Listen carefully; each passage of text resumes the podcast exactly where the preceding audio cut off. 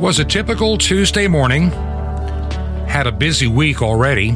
I was on my way to one of my jobs, and I also had to get prepared for a very big meeting that was going to happen the very next day.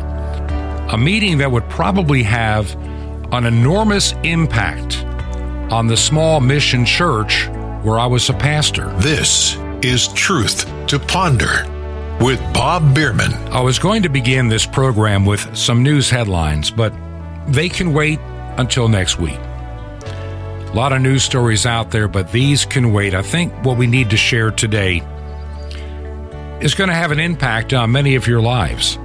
Maybe put some things in perspective.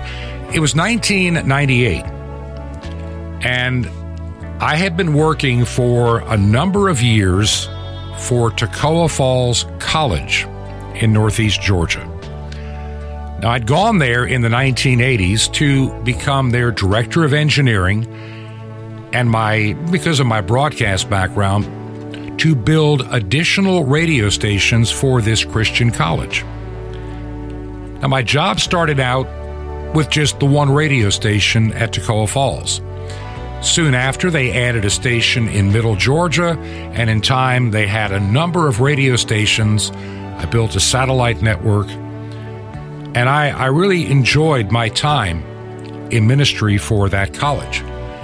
But it was during the time that I was at Toccoa Falls that God really got a hold of my heart.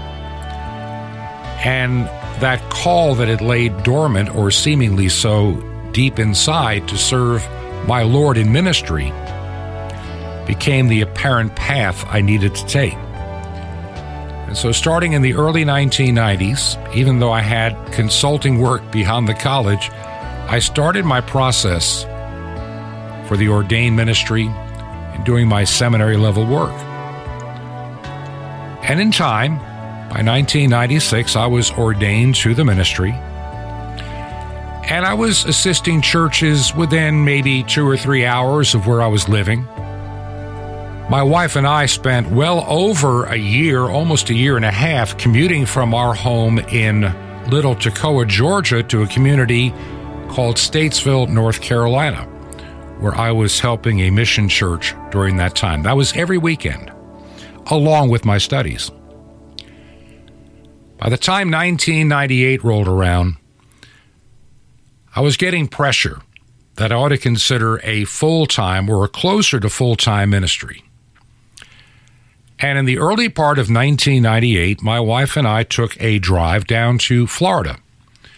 We visited several communities that we were invited to be to look at some churches that were seeking a new clergyman. I can remember being down near Boca Raton, Vero Beach on the east coast of Florida. And these churches, they needed somebody, and they were very good churches to go to, but I never felt the freedom to go there. And then we visited this one little mission group over in Sarasota, Florida. Small church, had been around for a while and just never could take off. They had a pastor there, wonderful, very nice guy, but he never had a vision, and he was in the retirement mode. In other words, he was a caretaker. Even though the money would be terrible or non existent, my wife and I prayed about it for quite a long time. Is that the church to which we should go? And I finally decided it is the place we're being called to. I can remember talking to Dr. Paul Alford, the president at the time of Toccoa Falls College, explaining that I really had this leading to go to this church. I didn't know if I could make it work, so I'm having a hard time giving an answer. And I can remember what Dr. Alford told me then. It still rings true in my brain today. If God is calling you to that ministry, you only have one answer Yes. Pray about it. And if this is where God is calling you, you don't worry about the other. You just worry about answering the call. And so I went home And we talked about it, and I said, We're going to take a huge leap of faith. I'm going to say yes. Now, this is probably in early July, maybe it's end of June, I can't quite remember. I let them know that I would take the church and I would be there sometime in August. Had a few things to tidy up, needed to find at least a small place we could land at.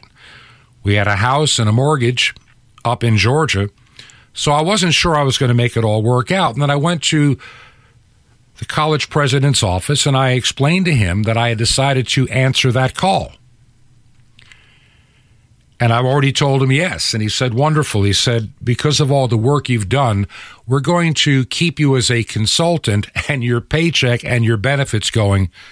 And that, that lasted two additional years. It gave us the way to start the ministry that God had given us in Florida. 1998, 1999, even 2000. Two and a half years roughly that I, at that point, getting into 2001 we grew a little bit. We were kind of like vagabonds looking for a better place to worship. And we'd come into this pretty decent arrangement in this one building, but I still felt that God had another building in mind. And, and we reached out and we found one that seemed to be quite suitable, but definitely outside of the ability for us to buy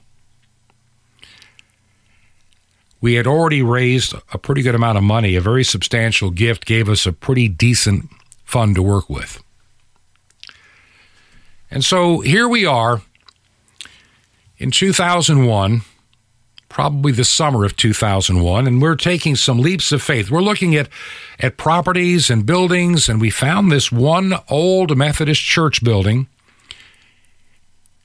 in Sarasota. And it was behind the BMW dealership that was on Tamiami Trail, and the building was now actually owned by the dealership. But he had opted to move everything to a different road where most of the car dealers had been moving to. And so now it's for sale outside of our budget, but we, we looked at it. And the owner of the building was actually out of the country on a, on a nice vacation. He was actually in Italy. And the real estate agent made contact via email, and we set up a meeting to occur on a Wednesday afternoon because he was coming back sometime Monday night, Tuesday morning. He'd be in Tuesday morning. And so we were set for that meeting. And so I get up that morning and I have to, I, my part time job to help make ends meet by that point I was working for what is known as Clear Channel Communications, iHeartRadio to today, and I was doing engineering work for a couple of their radio stations, some transmitter maintenance, and it was part time. And I had agreed that morning to come in, try to get there about nine nine thirty, take care of some things after the morning shows were done. Then I had planned to get together with the real estate agent again before the meeting on Wednesday and with some of our church people to see if there's any way to make this happen. Well, everything kind of changed a little bit. I'm driving to work, and as many of you can probably remember, on that Tuesday, about 10 minutes before 9, there was some news stories developing. Good morning, America. I'm Charles Gibson. I'm Diane Sawyer, and it's Tuesday, September 11th, 2001. Beautiful outside, perfect September day with lots of sunshine. Oh, would you look at Washington, huh? Mention we have a breaking news story to tell you about. Apparently, a plane has just crashed into the World Trade Center here in New York City. It happened just a few moments ago, apparently. We have very little information available. Some indication that this was deliberate. You'd hope that they were starting to get people out of the other tower before the second plane hit that tower. Horrifying video right. of the plane veering into the tower itself uh, is a clear indication to everyone here that this is not an accident. All right, Jim Miklaszewski, thanks. And of course, the coordination that took place to have two planes hit the towers within 18 minutes of one another. Pentagon is being evacuated. There is a large fire there, and that is the smoke you see in the shot that you are looking at now. Wow and some Jamie, people were. Jamie, I need you to stop for a second. There has just been a huge explosion. We can see uh, a billowing smoke rising. And I can't, I'll, I'll, tell you that I can't see that second tower, but you, there was a cascade of sparks and fire, and now this, it looks almost like a mushroom cloud explosion. There's a, there's a haze everywhere. It's very, very difficult to see, but there has been a, the whole area has been covered by soot and ash. But it looks almost like snow. So as people are coming up the street running from the scene of this new explosion. was in my car driving from our home in Venice, Florida, just south of Sarasota, driving to work when that news came on the radio about the first plane, some kind of an aircraft, maybe it's just a commuter plane, ha- had run into the World Trade Center. And then a few minutes later, 18 minutes later, it became apparent when the second aircraft hit, it was more than just an accident. It had been planned. I can remember getting to the radio station, and it was also kind of a unique day in Sarasota. President George Bush was in town. And as I'm driving to work, he's currently at the Booker Elementary School in Sarasota talking about his new No Child Left Behind and and being there for a reading class when he gets the word whispered in his ear about the attacks. I can remember distinctly listening to Air Force One scream out of the Sarasota airport like nothing I've ever heard before taking off in my life. And there we all were, glued to the television set as one by one the towers fell down. The word came about the crash at the Pentagon and the aircraft being taken down to the ground. Flight 93 in Pennsylvania. I got to the radio station and I didn't do any engineering work. We're all glued to the TV and, and trying to keep news and information on the air. We tied every one of our six radio stations together for a nonstop news feed. America under attack. What does this really mean for the world? The president was nowhere to be found because the Secret Service and the military were trying to find the best place for safety until the skies were cleared. And I can remember later that night what the president had to say. Today, our fellow citizens, our way of life, our very freedom came under attack in a series of deliberate and deadly terrorist acts.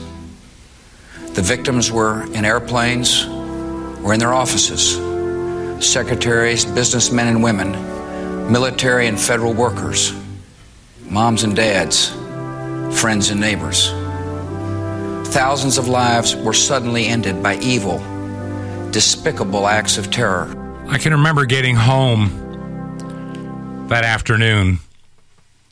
I talked to my wife several times on the phone, and it suddenly dawned on us as news stories were beginning to come out of who these people might be. We can remember that summer very well in Venice, Florida. We had a small pool in our backyard, and I would take advantage of that many an afternoon when I would get home. A little swim in the pool before dinner. And my wife was complaining about these noisy jets that have been flying uh, a lot more than normal that summer. And and see at the at the airport in Venice there was a a flight school and they were also teaching how to fly a jet and that's apparently where Mohammed Atta had trained and we had heard him flying jets over our house as he came in for a landing even though he didn't care much about learning how to land into the Venice airport. And how that business went out of business because turned out he never turned in this individual, a foreigner taking flying lessons who didn't care about landing. That should have been a clue that something is not right with this individual trying to to learn how to fly a jet. And so here we are, September 11th, that night. And I'm wondering, I guess that meeting for Wednesday is now canceled. It turned out not to be.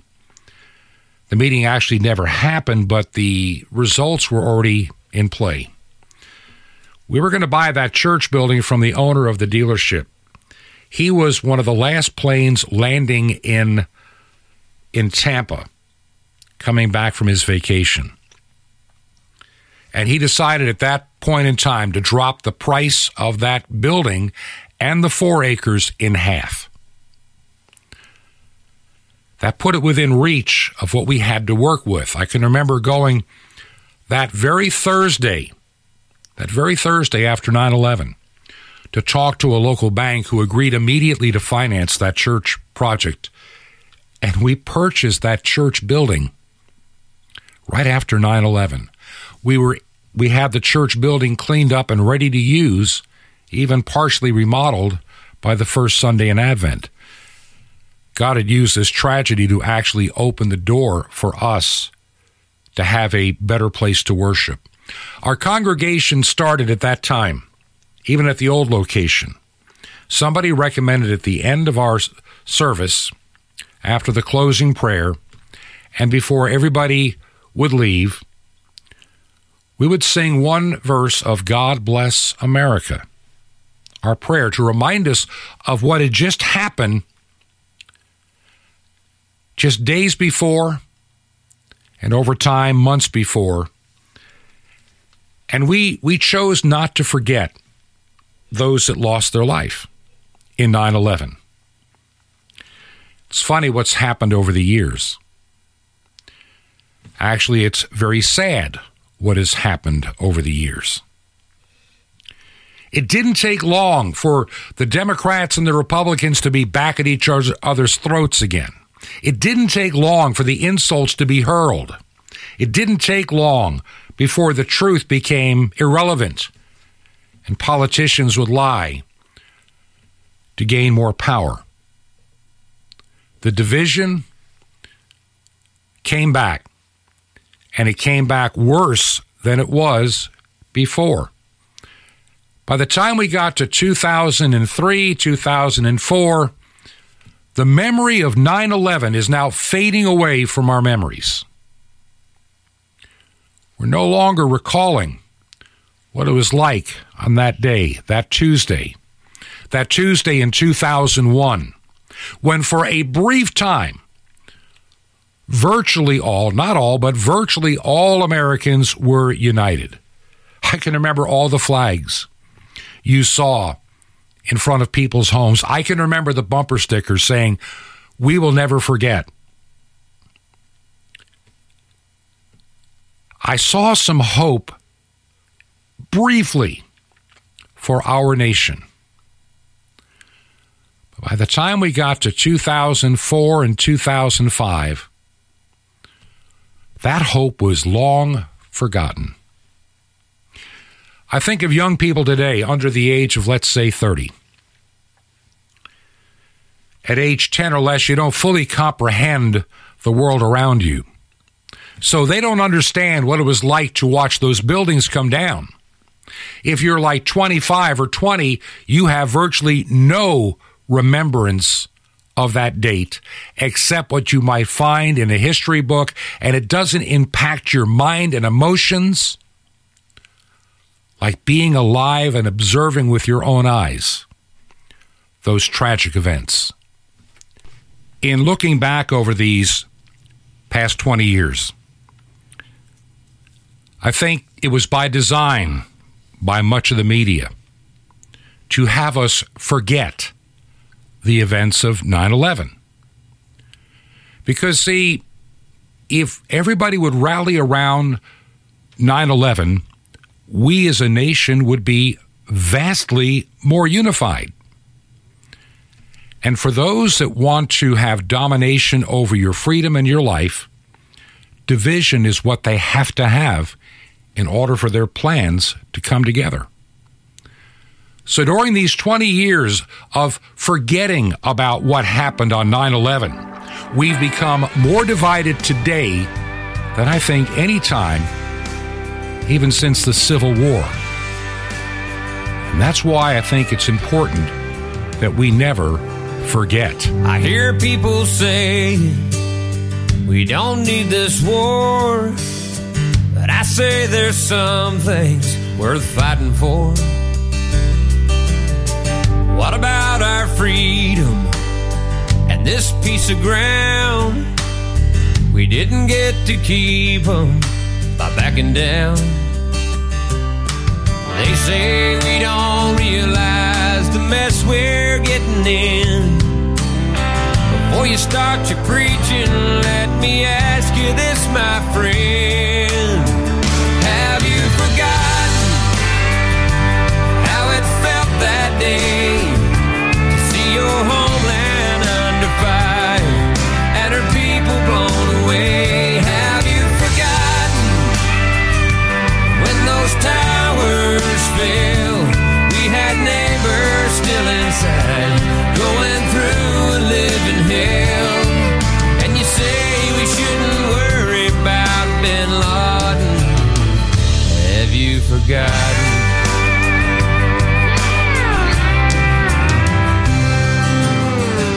Took all the footage off my TV.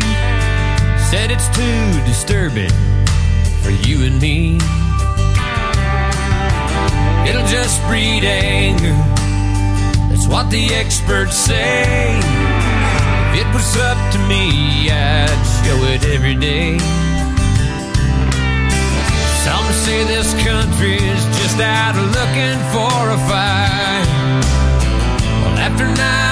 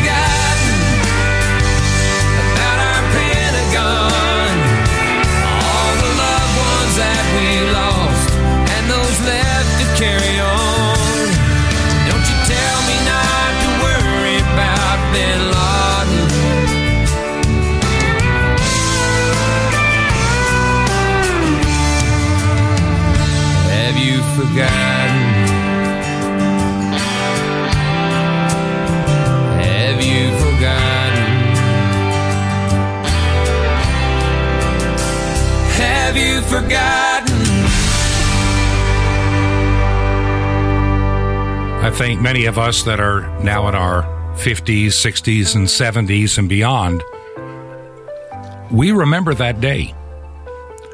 We have not forgotten. I can remember that very night after getting home. And my wife looked at me and was like, "Well, What's going to happen now?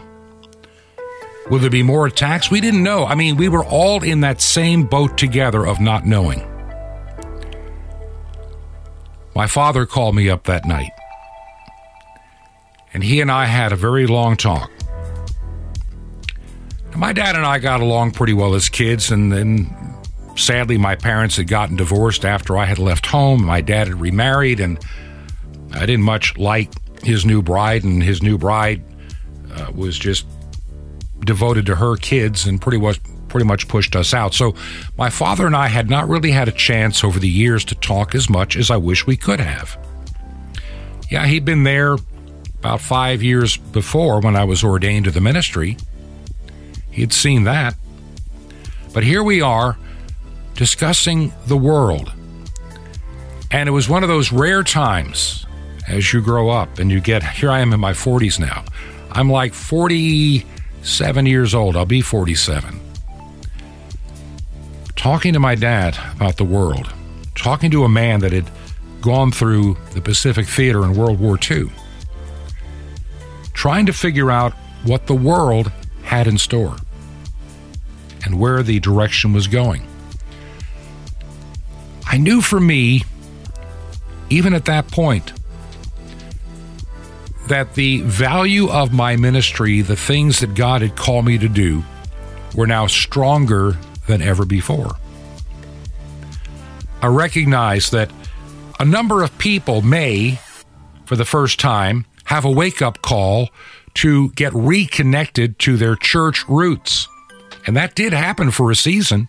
But like everything else, people began to forget. All of a sudden, the images were gone from the TV. By 2009, instead of calling things a terror event or Islamic terror or fundamentalist Islamic terror, it became quietly changed in the FEMA circles to man made disaster. We started downplaying the fact that this is a spiritual battle we wrestle not against flesh and blood. In reality, we do, but we don't. We're wrestling against a principality and power. The demons from hell in this case. I'm being just brutally honest.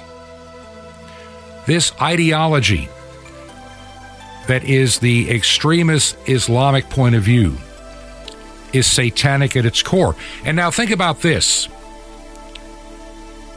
the Patriot Act comes along very rapidly after 9 11. And of course, Americans still worrying about terror attacks, they go along with it. We still take our shoes off at airports. You'd think they would figure a way around that by now. We still get humiliated in these little tubes to check us out. And we've morphed from Islamic terror to man made disaster, and now the real terrorists are people that go to church have some questions about the vaccine uh, not being the only way to get out of a pandemic. And if you scratch your head about the election results in places like Georgia, Michigan, Pennsylvania, Arizona, Wisconsin, well, then they consider you a terrorist. You are a threat. Right now, we're going to take a break. And when we come back, I'm bringing on a guest from yesterday who was there in New York City on 9 11. A good friend of this radio program, the Reverend Dr. Timothy Gahles. So please stay tuned for Dr. Gahles right after we take this break. This is Truth to Ponder with Bob Biermann. The days of awe in a moment. Shalom Alechem. This is the nice Jewish boy, Jonathan Cahn, your Jewish connection, bringing you the riches of your Jewish roots in Jesus. Now get your pen out as fast as you can so you don't miss out on receiving a special free gift you're really going to love. Now, in between the two great holy days of autumn, Rosh Hashanah, the Feast of Trumpets, and Yom Kippur, the Day of Atonement, there were 10 days. These are the days given to Israel and heralded by the sounding of trumpets to prepare to meet the Lord. They began with the sounding of the trumpets and they ended with meeting God. They became known as the Yamim Noraim, the days of awe, or the awesome days. It was believed that in these days your final destiny was sealed in the book of life. So throughout the ages, Jewish people have spent their days of awe with great reverence, trying to get right with God and man, forgiving, asking forgiveness forgiveness, making amends, making things right, trying to tie up the loose ends of life, the days of awe. Well, what does this have to do with you? Everything. You see, you know that one day after this life is over, you're going to stand before God. So you've already heard the trumpets. And once you breathe your last breath, you'll never again be able to prepare for eternity. You see, these days are the days of awe. In some ways, these days on planet Earth are even more awesome than eternity. You see, the days of eternity do not determine your days on Earth, but your days on Earth do determine the days of eternity. I know when you're doing the laundry, when you're driving to work, when you're taking out the garbage, it doesn't seem like it, but these are the awesome days which determine your eternity. So use them wisely. Tie up the loose ends of your life. Get right with God and man. Forgive and be forgiven. Express your love to that one who needs it. Make amends. Stop compromising and do do the good thing you know you have to do because eternity stands just around the corner, my friend, and you'll never again have these days to ready yourself for them. For these are your Yamim Noraim, your days of awe. Want more? Ask for the days of awe. Now, the free gift for you. What if you discovered the place where the lost Ark of the Covenant was hidden? Well, a newly revealed ancient discovery just as awesome. The mystery of the temple doors. You'll love it. It's our free gift to you and Sapphire's daily spiritual vitamins guaranteed to revitalize your walk or a free New Testament. How do you get all these free gifts? Easy. Just remember Jesus' Hebrew name, Yeshua, and dial it. That's it. Dial 1-800-YESHUA-1. Just call now, 1-800-Y-E-S-H-U-A-1. Jewish people, they brought you the blessings of salvation. I invite you to join with me to bring it back to them. To bless those who blessed you and reach the unreached peoples from every nation, just call now 1 800 Yeshua 1. That's Y E S H U A 1. Or write me direct, The Nice Jewish Boy, Box 1111, Lodi, New Jersey, 07644. It's a nice Jewish boy. It's 1111 Lodi, L O D I, New Jersey, 07644. Well, until next time, this is Jonathan Kahn saying Shalom Alechem. Peace be to you, my friend, in Messiah, Tikva Tenu, our hope.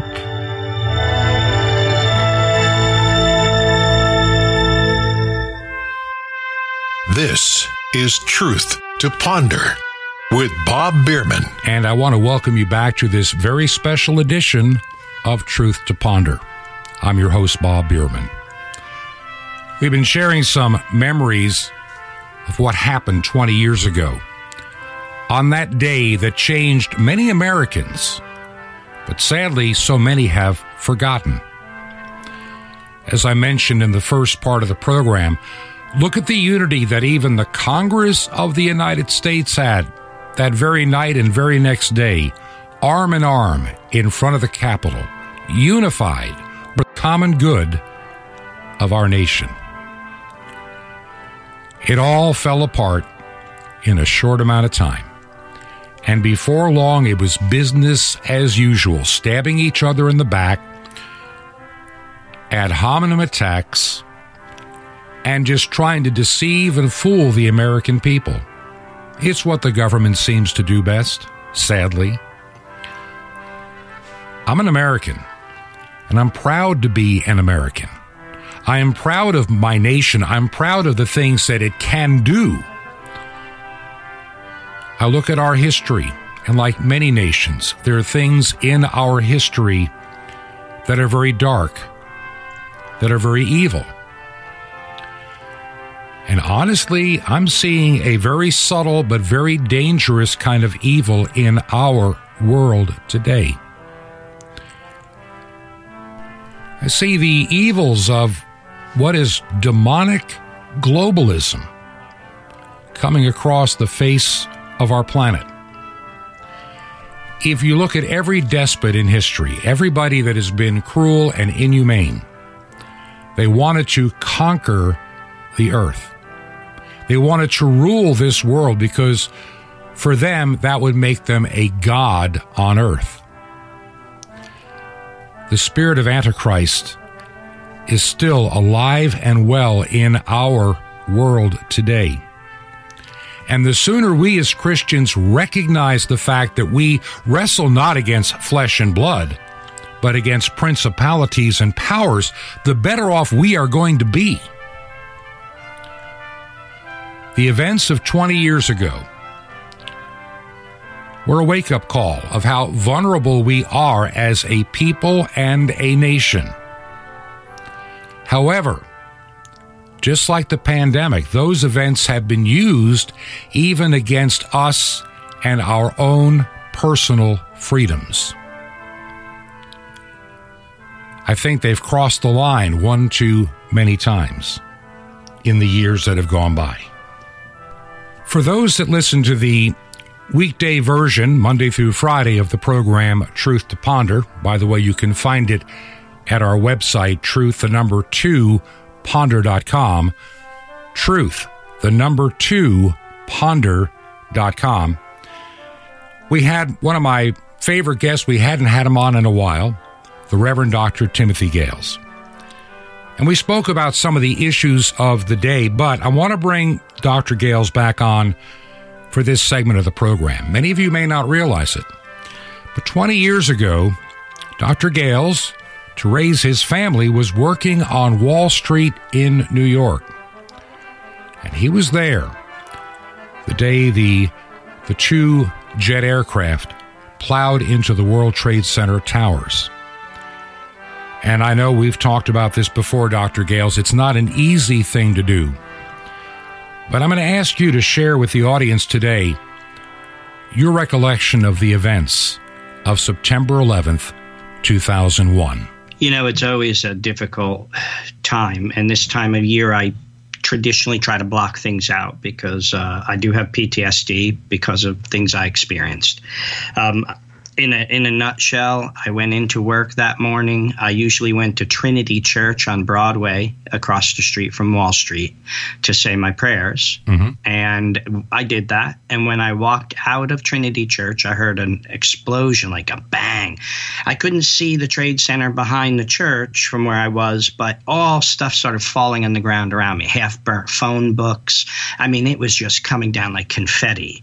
And I thought well, maybe a furnace on top of a building blew up. I didn't know what happened, but I hustled down to Wall Street and I saw all the security outside the stock exchange. I went up on the trading floor when I went in there and I saw on the big screen TV smoke coming out of one of the buildings. Uh, and somebody said a twin engine jet flew into the building. My broker, one of them who was in Staten Island, came over on the ferry. He was shaking. He was, "Oh my God, I just saw it. A uh, twin engine jet went right into the building." You know, so everybody was shocked. And I called up my wife from from the booth with my phone. I said, "Look, I don't I don't know what happened. It looks like you know I don't know if this was intentional." While I'm talking to her. Yep. I see live the second plane wow. on the TV screen go into the second building. And the whole exchange shook. And I sat there and I said, that was not an accident. No. I said, this, we're, we're, this is an attack. And I said, I love you, honey. I'll call you as soon as I can. And I, I, and I hung up. And they started saying, evacuate the New York Stock Exchange. So we went outside. I had my trading coat on. I had two brokers with me. We, we were deciding, they said, which way should we go? One of them said, "I'm do we go uptown?" I said, "You see that water over there, guys? I'm walking on water today. I'm getting off of this friggin' island." Oh, I don't blame you. And I went down down to the pier. And as we went down there, you know, we were walking hurriedly down down the street, and uh, all of a sudden you hear these screams again, and people come out of the building that we were in front of, and they're saying, "Oh my God, they hit the Pentagon," and and you know, and you're you're in this surreal world. You're thinking, are we in the middle of World War III or something? Like, is this really happening? You know, I remember when the story first broke. I was driving um, from my home in Venice, Florida, to Sarasota, which is just about a 20 minute drive. I, I worked part time for a company called Clear Channel, now known as iHeartRadio. My primary job was being a church pastor, but a couple of days a week I did some engineering work, and it was a Tuesday. And I got in my car to go to work as usual, and I heard on the news that some kind of an aircraft had hit the building. And people thought it may have been just like a private plane. Nobody really knew. And then, oh, then there's the second. And by the time I got to work, uh, we were watching the TV, and you're right to to watch all of this unfold, and and it was like, what in the world is happening? So so continue. How did you how did you get away from from Manhattan? Well, interestingly enough, one of the things I found out is that another one of our brokers was up at the trade center when the second plane hit. So I stopped before I went down to the pier and we went all the way back up to the towers. And it was there. I, I for some crazy reason, I, I said I got to find him. One of my coworkers, and when I went up there, I saw people jumping and I saw mm. people hit the ground, and that was uh, more than I can talk about. I understand, but you know, actually I found my friend, believe it or not, in that chaos with all those people. And so then we turned around and started going back down toward the pier. And as we were halfway down, we heard this screaming. And I looked behind us and there's a giant cloud of smoke coming down. So we all started running. And the weird thing is you saw women's high heels, shoes sitting on the sidewalk. They were running barefoot, you know. They had no and, choice. Yeah, it, it reminded me of you know those old God Godzilla movies. yeah, yeah. You know, it, it, reminded me of that. But I ran. We got down to Water Street. You know, we were all the way down at the pier, and um, there was a chain link fence, and there was a, a, a, ferry, and it was supposed to go to Weehawken.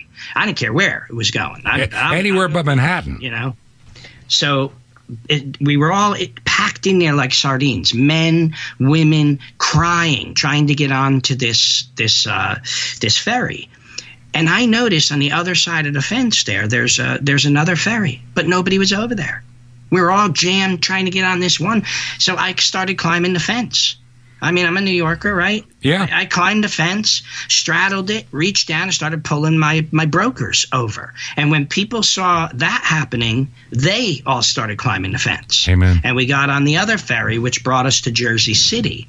But you know, climbing that fence, and that's some years later, you know, interesting thing happened with regard to that. Uh, if we have time, I'll tell you. Yeah, go ahead. But I got on that that ferry, and when we did, people get, kept getting on there. By that time, the cloud was making its way down to the to the wharf, mm-hmm. the pier, and the guy, the, the captain of the ship said, "Look, I've got to go. I will come back in 15 minutes. 15 minutes, and I'll get you." The rest of the people, they were crying, screaming. We ended up pulling away and going out into the water. And we closed the glass doors, and you saw the, the smoke just enveloped us until we picked up enough speed to come out of it. Wow. And when we did come out of it, we're out in the middle of the harbor and we opened the doors and looked out. And that's when we saw there was only one tower standing. And you could still see little people jumping like ants off of that tower. Oh.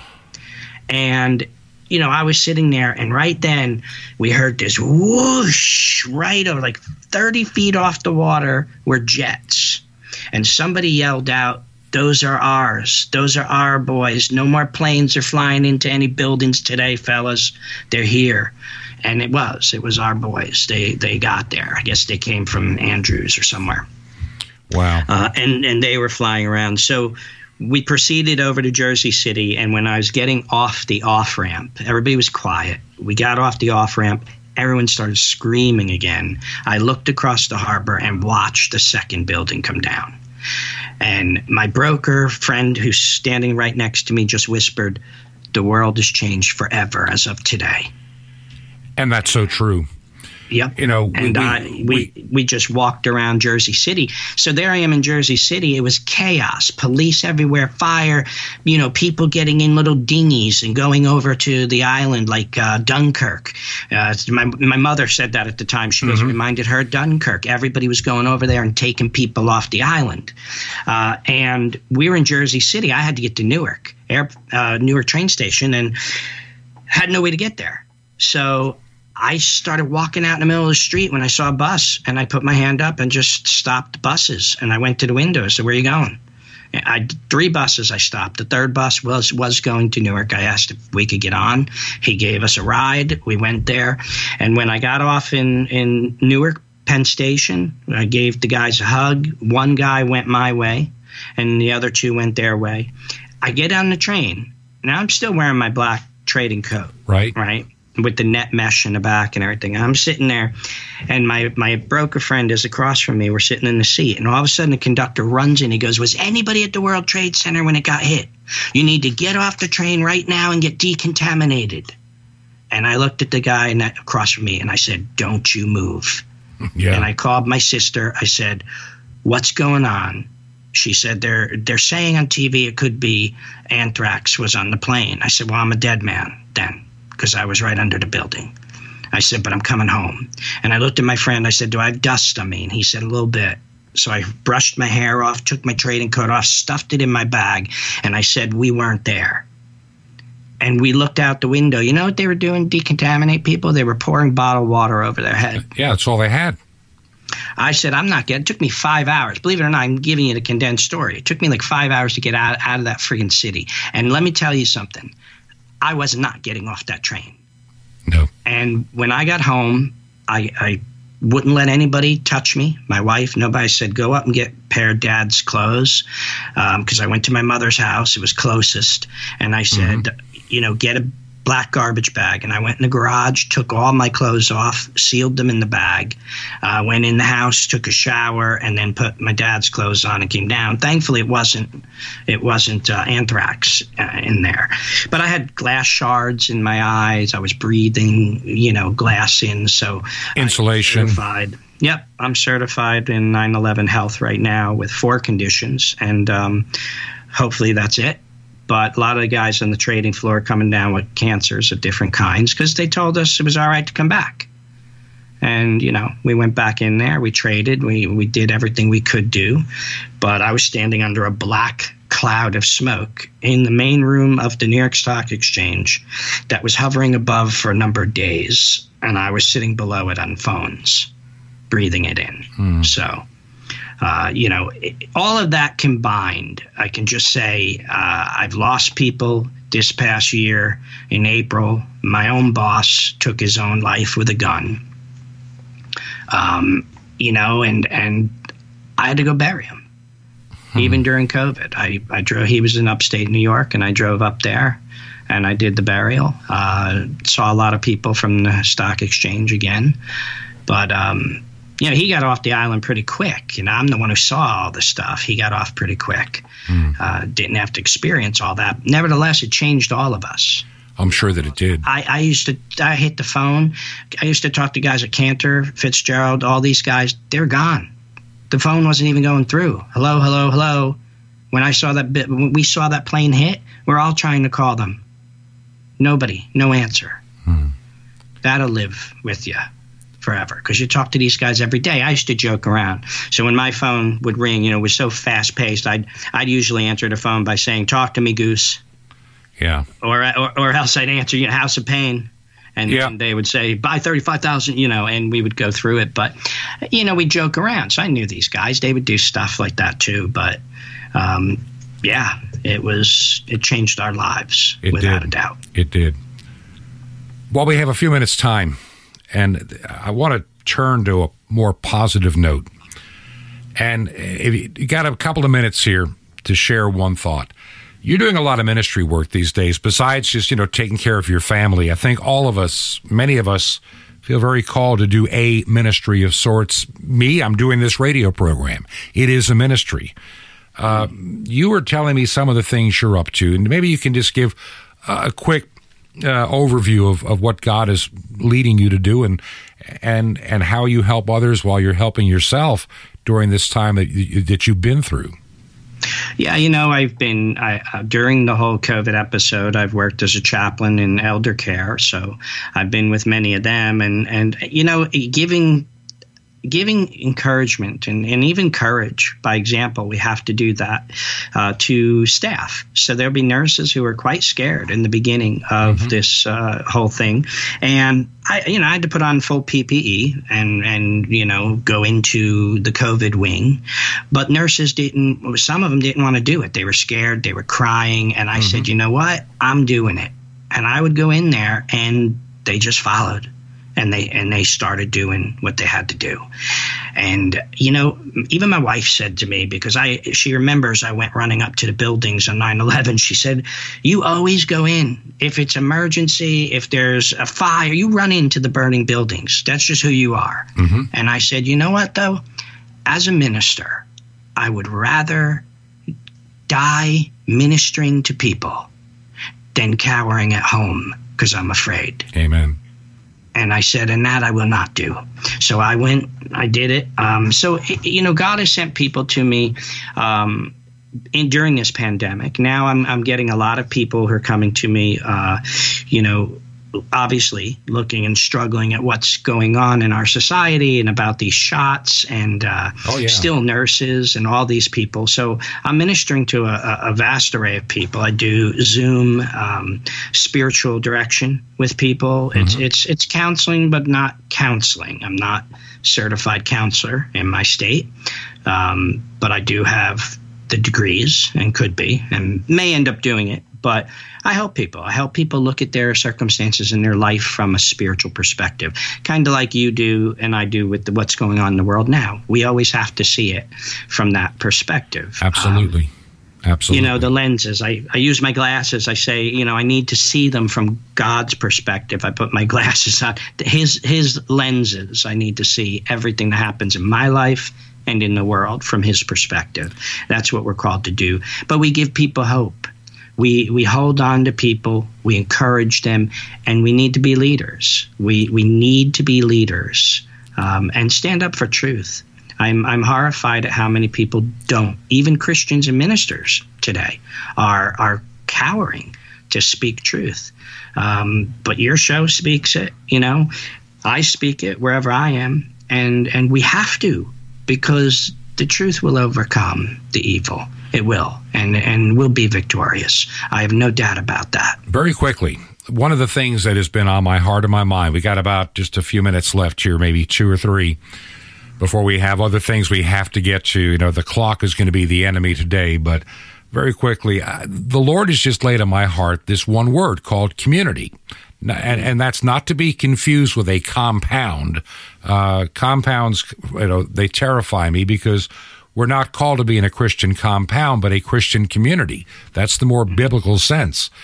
Do you do you see Christians having to be in their own economy, their own way of doing business outside of the world as we know it? They're beginning to, absolutely. I see communities forming, um, like-minded people are forming um, intentional communities. I called them right. They're they're you're not a compound, like you said, but they're people in your town, in your area, and you see things the same way. Um, you begin to help one another. We take care of their children if somebody's working or if somebody's out of work and we can help them, mm. we're helping them. All of the things that are affecting people now because of this unvaccinated status, uh, they, you know, we're, we're now all pitching in helping one another. Uh, and and giving direction and guidance, um, and it even comes down to worship. There, that itself is being done outside the bounds, so to speak, because very often you're seeing, you know, things are going to lock down again soon. Um, the mask mandates with in churches is still there, believe it or not. And uh, you know, I, will give you one story. My my son, when we went to a church in the beginning of this, he had the mask on. In nine years old, he fainted for lack of oxygen. Oh, I believe I said, it. I said, I'm not. I'm not doing this anymore. I am not having him mask up. I am not doing this anymore. And, uh, you know, that's it. But so we're going to have to get along and, and get these communities going and understand sooner, yes, sooner than later. Because we are absolutely being pushed out of society. My guest today for this very special edition of Truth to Ponder has been my good friend, Reverend Dr. Timothy Gahles. Timothy, thank you for your time today. And I know it is hard to share the experiences you went through 20 years ago. There's no doubt in my mind our nation is still facing some perilous times ahead. September 11th, 2001, for way too many people is just a distant memory. For some people, they want to forget it entirely and for others, we recognize it was the beginning of a season in which we are now living. We're coming into some very difficult times, especially for people of faith, especially for people that want to put their trust in God and not statism. I don't worship the state. The state and government have their say and their part in our lives, but not the totality that they are seeking today. And we as Christians are coming under oppression. There's no doubt in my mind. In years past, during times of war like the Second World War and other times in history, God has been our ever present hope. But I fear now that many Christians in the not too distant future around the world are going to be facing unprecedented persecution and difficult times.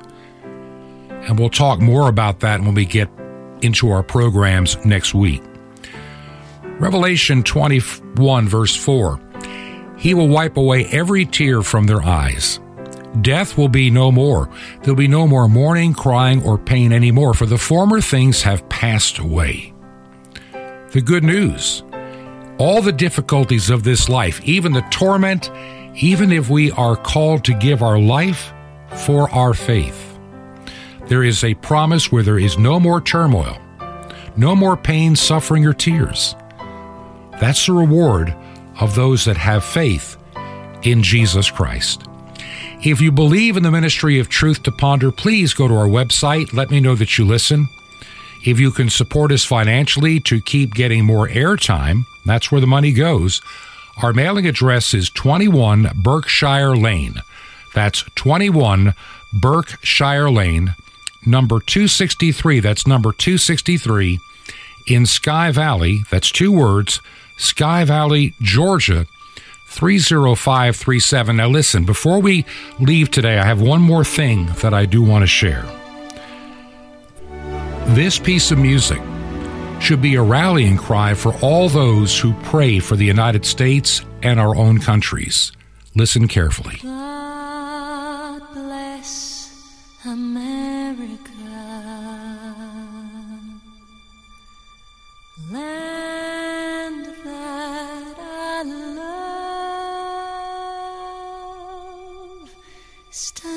Beside her and guide her